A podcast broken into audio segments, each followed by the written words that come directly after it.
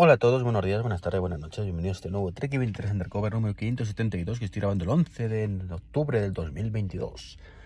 Tres días para JPod y contando, el infierno llega, el infierno para mí como organizador, para todos vosotros que vais a ir va a ser la fiesta del podcasting. Eh, pero bueno, hoy no quiero hablar de esto, sino mientras aquí estoy esperando para entrar a comprar al super, eh, un par de temitas, un par de temitas muy cortos, pero que interesantes. El primero, la verdad es que lo leí hace tiempo, no le di mayor importancia más allá del titular porque quería, bueno, mm, quería ver un poco cómo iban los temas. Y ayer ya vi un poquito más de información. Tampoco mucha, porque tampoco he tenido mucho tiempo últimamente para informarme bien.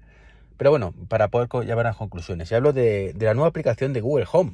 Eh, Google Home anunció hace unos meses que iba a renovar la aplicación por completo y pedía gente para la beta. Yo me intenté enrolar, pero no encontré la forma o no me no, fui capaz, por lo menos. No, no, recuerdo que lo intenté así en dos minutos de a ver tal, ponían de un enlace de no sé cuántos, pero no eh, creo que no, no fui capaz. A lo mejor era porque había que hacerlo desde el.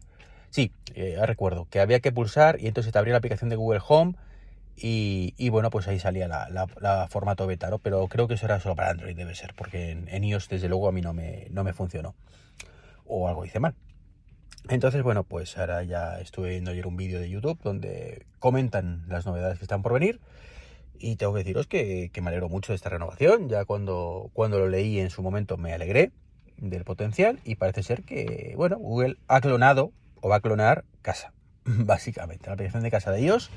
Con un montón de con opciones como, como las cámaras arriba. Eh, luego los elementos ahí que puedes ir pulsando y, demás. Eh, me refiero a los diferentes, las diferentes ubicaciones, el salón, la cocina, tal, las habitaciones, ¿vale? Y, bueno, todo ahí metidito. Y luego una sección propia de automatizaciones, que ahora mismo no, la tiene. Y demás, ¿no? Y eso me parece muy bien, me parece muy bien, porque desde luego, mm, bueno, no me parece muy bien. Podrían haber innovado un poquito y podrían haber esto hecho desde el principio, ¿vale? Pero bueno, por lo menos más vale tarde que nunca y prefiero que copien a que tengan la mierda que tiene actualmente, básicamente. Y bueno, llegados a este punto, yo lo que me pregunto es en qué cabeza, de verdad, en qué cabeza cabe ciertas cosas que tiene la aplicación actual. Y es como, por ejemplo, que si tú quieres ver una cámara, una cámara, sí, una cámara de tu casa, lo que te diga la aplicación es, lo siento, aquí no puedes ver cámaras, si quieres ver cámaras usa un eh, Hub o utiliza un Chromecast. Y a mí siempre esa parte se me ha quedado cara de, perdón la expresión, de gilipollas diciendo, pero vamos a ver, pues, estoy en el móvil, estoy en una aplicación que permite las aplicaciones ver de cámaras, porque tengo muchas aplicaciones que hacen esto, y sin embargo me, haces ir a un dispositivo externo que puede o que no, ni siquiera lo tenga. Es de coña. Y, yo me pregunto eso, me he preguntado eso estos años en todo momento, de en qué momento, a, a qué lumbreras de Google se le ha ocurrido que esto puede ser una buena idea. O sea, es, como digo, absurdo completamente lo que hacían. Y bueno, afortunadamente, pues eso ya lo, están solucionando. También os digo que, me puedo imaginar que es algún lumbreras de Google que ha copiado algún lumbreras de Amazon, porque pasa exactamente igual con Amazon. O sea, no nos confundamos. Amazon tampoco permite visualizar las cámaras.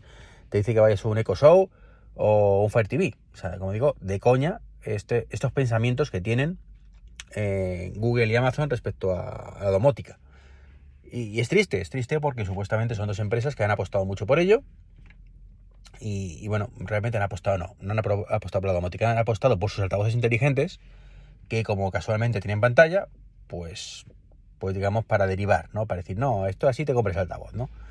Como digo, eh, el juego sucio, ¿vale? De, limitar las cosas artificialmente para que así te compres otros dispositivos y que muchas veces les funciona, ¿no? Muchas veces les funciona, pero vamos, que, que como desde un punto de vista funcional es lamentable. Y bueno, ¿qué más? ¿Qué más? Bueno, pues ah, hay, una cosa que sí van a innovar, van a innovar mucho y es que van a poner un... El de automatizaciones lo van a dividir en dos partes. Una para los mortales y otra para los desarrolladores. Los mortales va a ser pues un poquito eh, como en plan sencillito, con iconitos y demás. Y va a estar bastante limitado, mucho menos que ahora, eso sí, ahora van a permitir pues cosas tan sencillas como cuando se abre el sensor no sé cuántos, pues actúa, ¿no? Y es que es lo que le faltaba a Apple, a, perdón, a Google, que ahora mismo lo único que hacía era automatizaciones en el sentido de rutinas, ¿vale? De, ok, huevón, buenos días, y entonces te hace ciertas cosas. El lanzador era tu voz, pero no podéis decir que todo esto ocurriera eh, cuando el sensor de la puerta se abriera, por ejemplo. Bueno, pues eso es lo que va a cambiar, ¿no? Y luego, en un alerta de originalidad, no te ironía, pues van a poner un editor de scripts, así da igual, con código, ¿vale? Para los que quieren complicarse un poco más la vida. Y bueno, yo que soy desarrollador, pues lo veo y digo, pues, pues vale, es empollarte como es y haces las briquerías que puedas hacer, que está muy bien. Pero el 99%, es que queréis que os diga, no va a tocar esto en su puñetera vida. Entonces creo que, que este tipo de cosas, pues está bien como un extra, pero espero, espero que... A ver, lo que me refiero, y me estoy ya divagando, es que si haces bien la primera parte, la de los iconitos, como digo yo, lo haces bien, y bien no me refiero a lo que ha hecho Apple tampoco con automatizaciones, ¿eh? que, muchas veces no, o sea, te hacen hacer automatizaciones sin necesidad, ¿vale? Perdón. Sino eh, hacerlo bien, ¿vale? Que es mejor que lo que ha hecho Apple. No debería ser necesario mm, hacerlo esto, ¿vale? Para el 99% de los casos. Y para el 1% restante, pues ¿qué quieres que te diga? Tampoco sé si es buena idea tenerlo. Que, que me vale que esté que no esté, pero vamos, que sepan que está ahí, pues para eso, para un poco el un poquito más, pero lo deseable es que nadie lo utilice y que sea todo por la parte del asistente de iconitos, como digo yo. Y que insisto que si está bien pensado, no debería haber ningún problema. ¿vale? Pero insisto, tiene que estar bien pensado. Y pensar las cosas bien es mucho más complicado que pensarlo mal. O sea, también os lo digo, que es muy fácil decir está mal pensado, pero ojo a, dar una solución, ¿no? Yo el de Apple, pues sinceramente, eh, está bien pensado para algunas cosas, pero mm, para otras, pues lo veo limitado no, entiendo que todavía tenga que hacer una, automatización de tipo, pues eso, atajo, ¿vale? Para eh, algo tan sencillo como que si pulsas un botón una vez enciende la luz y si lo pulsas otra la apague. es de coña. de coña cuando otras empresas como, por ejemplo, Acara, lo tiene súper solucionado. Opción. Opción 1, encender. Opción 2, apagar. Opción 3, on, off. Es decir, si está encendido lo apago y si está apagado enciendo. Ya está sea, maravilloso. Y esto lo han pensado unos señores en China y sabemos que los chinos no son los mejores normalmente desarrollando interface. Mm, pero bueno, pues en eso, pues muy mal Apple y fatal Google. Veremos a ver cuando salga, que es cuando hay que juzgar, ¿eh? que ahora mismo estamos hablando de una noticia que muestra tres capturas y cuenta dos cosas. Con lo cual, pues paciencia, ¿vale? Y, y veremos cuando salga. Y la segunda parte del podcast quiero hacer una especie de in reply to a Javier Lacor, o va bien a su podcast el de Loop Infinito, que lo he escuchado hoy y me han parecido curiosos un par de cosillas que he comentado, así que aprovecho y lo, digo. Lo primero es un correo que, ha recibido un oyente en el cual mm, explica ese correo porque es imposible una de las teorías de Javier, que yo me sumo a ellas, que es con eSIM, pues debería ser todo que es para lo que está creado, mucho más sencillo eh, hacer el cambio de operador en cuestión de minutos. Eh, y entonces este, este, oyente pues manda un correo diciendo que eso es imposible porque tal y como está montado el tema, pues ahora mismo tienes que tener una serie de cosas de guardar unos, unos timing, ¿vale? Os aconsejo que escuchéis el podcast para, entenderlo mejor. Y que eso está obligado por, obligado por ley, eh, que tienes 24 horas además para que te puedan hacer contraoferta, ¿vale? Que mejoró eso hace unos años, acordaros que antes nos tirábamos semanas hasta que nos hacían una portabilidad y que luego aparte, pues cuando tú apruebas la portabilidad una vez al día, tienes que pasar un ficherito a un organismo regulador y que una vez al día tú lees ese ficherito y también pues eh, hasta que no lees ese ficherito donde la compañía anterior ha pasado la portabilidad y tú confirmas esa portabilidad, pues no se hace efectiva y es cuando el usuario pues ya tiene el tema, ¿no? Que por lo visto pues es muy parecido y eso es, eso es cierto a, cómo funcionan los DNS de, de Internet, en el cual pues mm, básicamente pues eh, se replica entre nodos eh, toda la información hasta que no está un poco replicado en todas partes el cambio del DNS pues tú no, no lo ves eh, y me parece estupenda la explicación me parece muy lógica me parece muy realista a día de hoy pero pero hay un factor muy importante de todo esto y estamos hablando de una cosa que es una normativa ¿vale? no estamos hablando de una, de una limitación técnica sino una normativa es decir, que tenga que pasar 24 horas hasta que el archivito este temarra se suba es una limitación normativa. ¿Vale? Nada impide subirlo 15 veces al día. No. Es más, nada impide que sea online. Que tengas un registro con una API ¿vale? Donde la, eh, la empresa de marras, eh, Movistar, Vodafone, Orange, mm, Pepefone, mm, yo digo, lo que sea, comunique en tiempo real las cosas, o cada cinco minutos, ¿vale? Con un JSON y 20.000 registros. Muy rápido, ¿verdad? Muy rápido. Estoy seguro que por mucha información que tengan que comunicar eh, las operadoras, mm, hay mil aplicaciones que reciben mucha más información en tiempo real y no se caen, ¿vale?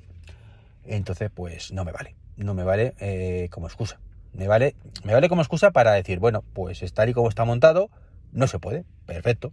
Pero si la tecnología eSIM permite hacer un cambio inmediato, lo que hay que es adaptar la normativa a esa, a esa tecnología eSIM, de manera que todo sea online y sea inmediato. Fácil y sencillo, ya está. No hay que hacer, complicarse más la vida, lo que pasa es que es más fácil no hacer nada, evidentemente. Ya sabemos que lo fácil aquí es ya llegar a todo y poco a poco y cuando no nos quede más remedio, ¿no? Que es lo que pasa muchísimas veces. Hace poco me comentó Javier Lozana, pues el anuncio de, creo que lo comenté aquí en el podcast, de que, eh, pues por fin, parece ser que para 2023 podremos utilizar las tarjetas de transporte del móvil en el Madrid, ¿vale? Habrá que ver, eso ya lo comenté, si es de iOS, si es Android, desde cuál. Eh, ¿vale? Pero que no se podía o no se puede por cómo está montado el chiringuito, no porque hay una tecnología que lo impida. Entonces, un poco lo mismo, ¿no? Diferenciar normativas y, y cómo están montadas las cosas a que la tecnología actual no permita algo. Simplemente un matiz muy importante. Luego también comenta un tema de Stage Manager, que es un completo desastre, doy fe. Eh, a mí no me, no me gusta nada cómo está montado Stage Manager, aunque es cierto que en un iPad Pro de 11 pulgadas, pues quizás no tenga tanto sentido. Eh, más allá del monitor externo, pero como en mi caso no tengo soporte para monitores externos, pues entiendo perfectamente que, esto esté montado como está. ahí sí lo entiendo. igual que no, no entendía que no hubiera Stage Manager, sí entiendo que, los que tenemos un iPad con antiguo solo podamos replicar el monitor y demás. Lo que es cierto es que en la práctica está muy mal implementado. O sea, los tamaños eh, están un poco predefinidos, no puedes dejarlos como tú quieras. Entonces, bueno, pues digamos que es todo muy forzado. Es un quiero no puedo eh, eso de que te quieres eh, grupos de iconos ahí con aplicaciones no me gusta, no me gusta, no, no, no, o sea, no, no quiero. O sea, yo sí, eh, es absurdo. O sea, yo quiero, pues como en un ordenador, y dicho en el ordenador también tendremos el Stage Manager este año y demás. Entonces, creo que esto está ralentizando mucho el lanzamiento de Ventura, creo que está ralentizando mucho el lanzamiento de iPad y quizás no sería mala idea, como dice Javier, que, que lo quitaran. Dice, mira, esto lo posponemos hasta que lo pensemos bien y lo sentimos mucho y ya está, ¿no? Lo que pasa es que, claro, ahí tienes un hándicap, es que si quitas esto de Ventura, pues te quedas sin actualización, porque prácticamente esto y correo son las dos cosas nuevas que hay, ¿no? Y tres cosas más, ¿no? Pero bueno, es lo que hay. Y por último, un correo que le he mandado a Javier, hablando de un estudio de la OCU en el cual, pues, hablan de que mm, según ese estudio, pues eh, parece que los, usuarios creen que los productos de Apple son menos fiables que la competencia en muchos casos, como tablets y demás, respecto a las marcas chinas. Eh, eh, Javier, en este caso, Javier Lacor, pues dice que no es la realidad que él ve y yo también digo que no es la realidad que veo y ahora os explico el porqué. muchas veces las cosas no son lo que parecen, sino dependen del contexto. No es lo mismo el usuario de Apple que el usuario de Xiaomi. No es lo mismo, ¿vale? Y aunque hay gente que exige mucho, ¿vale? Lo cierto es que el usuario de Apple exige mucho más a Apple, entre otras cosas, con toda razón del mundo, porque paga mucho más por sus productos que el usuario de Piwi, yo que sea una marca china por ahí, que ha comentado. Em, claro, si tú te gastas 150 euros en una tablet china eh, importada, pues evidentemente eh, sabes que dura lo que dura y, asumes que sea la duración. Es decir, si me dice, pues si me dura un año, ya está, luego me compro otra. Hasta que me gaste los 700 o 400 euros que vale el iPad más barato, tengo cuatro años de tablet, ¿vale? Puedo comprar cuatro tablets. Entonces, y eso suponiendo que tengo más un Pro, ¿no? Entonces, eso es una cosa que mucha gente asume, de me gasto 100 euros en una tablet eh, o en un móvil y lo que dura, ha durado. Y cuando te preguntan, ¿qué tal? Ah, pues muy bien, oye, me dura 100 meses. Estupendo, si es que yo tampoco esperaba mucho más. De hecho, me dura 3 meses más de lo que me esperaba. O sea, entonces, claro, con esa perspectiva, ¿qué esperas? ¿no? Si el mago de Apple, pues espera que nos dure media vida y algo más. Entonces, claro, cuando le preguntan, pues no. Algo muy parecido, y esto lo he vivido en mis carnes, mm, bueno, pues es en el tema laboral, ¿no? Eh, yo ya lo sabéis, he trabajado eh, unos cuantos años, bueno, muchísimos años en el corte inglés, pero en tienda concretamente he estado trabajando los últimos años, hasta que me fui hace un año y pico. Y bueno, yo trabajaba en el corte inglés de Pozuelo. De hecho, mi compañero de podcast, Dani, pues sigue trabajando allí. Y de hecho, muchos compañeros de, la red, entre comillas, bueno, sí, medio red que tenemos de, manzanas enfrentadas y demás, pero eh, somos de las redes sospechosos habituales, evidentemente, que es lo importante. Eh, pues eh, digo, digo la medio red porque compartimos algunas cuentas, ¿vale? No por otra cosa. Pero vamos, el tema es ese, ¿no? Pues trabajan en el corte inglés de Pozuelo o trabajan en otros corte inglés casualmente, ¿no? Entonces, bueno, de hecho, Mac Trompa, pues trabaja en el corte inglés de, Tarragona, ¿no? Por ejemplo. Si queréis ir a verle, ahí está. Entonces, ¿qué es lo que pasa? Con, ¿Por qué digo esto? Bueno, porque cada, mm, no sé si es una vez al año o dos, pues hacen un estudio de eh, entre los clientes, ¿vale? Que valoran un poco la atención y todo el tema. Eh, os puedo decir que la atención al cliente en Pozuelo, eh, no te voy a decir que sea perfecta, ¿vale? Pero es brutalmente buena, ¿vale? En comparación con otros sitios. ¿Y por qué es así? Porque el cliente de Pozuelo es un poco peculiar, ¿vale? El cliente medio. Hay gente maravillosa, evidentemente, y hay gente muy toca pelotas. Entonces, como en todas partes, eh, existe ese perfil. Es decir, existe gente maravillosa, súper abierta y suelta, y gente muy toca pelotas. Bueno, pues en el caso de Pozuelo, hay más toca pelotas que la media. para que nos entendamos. Que si tú perteneces a ese corte inglés o, compras en ese corte inglés, no significa que tú seas un toca pelotas, a ver si me entiendes. Es cierto perfil, ¿vale? Eh, económicamente alto, que bueno, pues digamos que exige ciertas cosas que otro perfil, ¿vale? Pues no exige. Entonces tú te vas a otros corte inglés y no tienes ese perfil, básicamente. Tienes gente, pues más gama media, maravillosa, todo el mundo. Me refiero al sentido de como cliente, ¿no? llega, la atiendes, no te exige especialmente, no te exige que le bese los pies ni que le hagas una reverencia, eh, no, exige que le expliques el producto y ya está, ¿no? Sin embargo, estoy exagerando evidentemente, pero el caso de poderlo es un poco más lo primero, ¿no? Trato exquisito, no, no, a mí, es que no sé qué, es que, Yo he tenido situaciones realmente de, de lo más variopintas, de querer gente que llegue y bueno, porque soy yo, llego aquí, me tienes que atender. Ya, si yo lo entiendo, señor, pero es que tengo 107 personas antes, ya, pero soy yo, soy yo. ¿Sabes? Entonces, eh, ese perfil, ¿qué ocurre?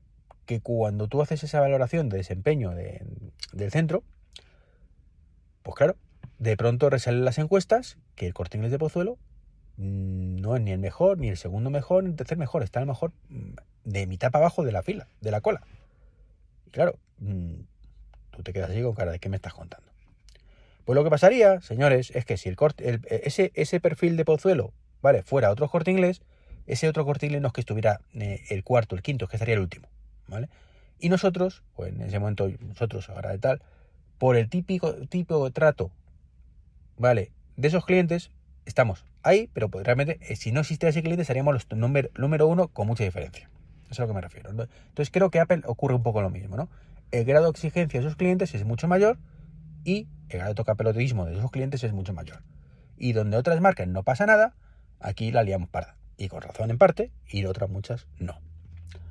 No sé si me estáis entendiendo, Y ojo, no estoy diciendo ni que en el resto de cortiles atiendan mal, ni mucho menos, simplemente se adaptan al tipo de cliente, ya está. O sea, yo tampoco tengo el mínimo interés, créeme, o créeme, cuando estaba atendiendo en hacer reverencias, eh, insisto, no estoy exagerando, no se hace reverencias, ¿vale? pero para que entendáis por dónde va, ¿no? Eh, ni nada por el estilo. O sea, mm, está. Gente normal y de hecho, gente que ha venido a nuestro, bueno, a nuestro, al, que era mi centro en ese momento, de otros centros, a trabajar, lo ha dicho. Y se ha quedado flipado al principio diciendo, pero ¿esto qué es? Esto no lo he visto yo en mi, anterior centro en la vida.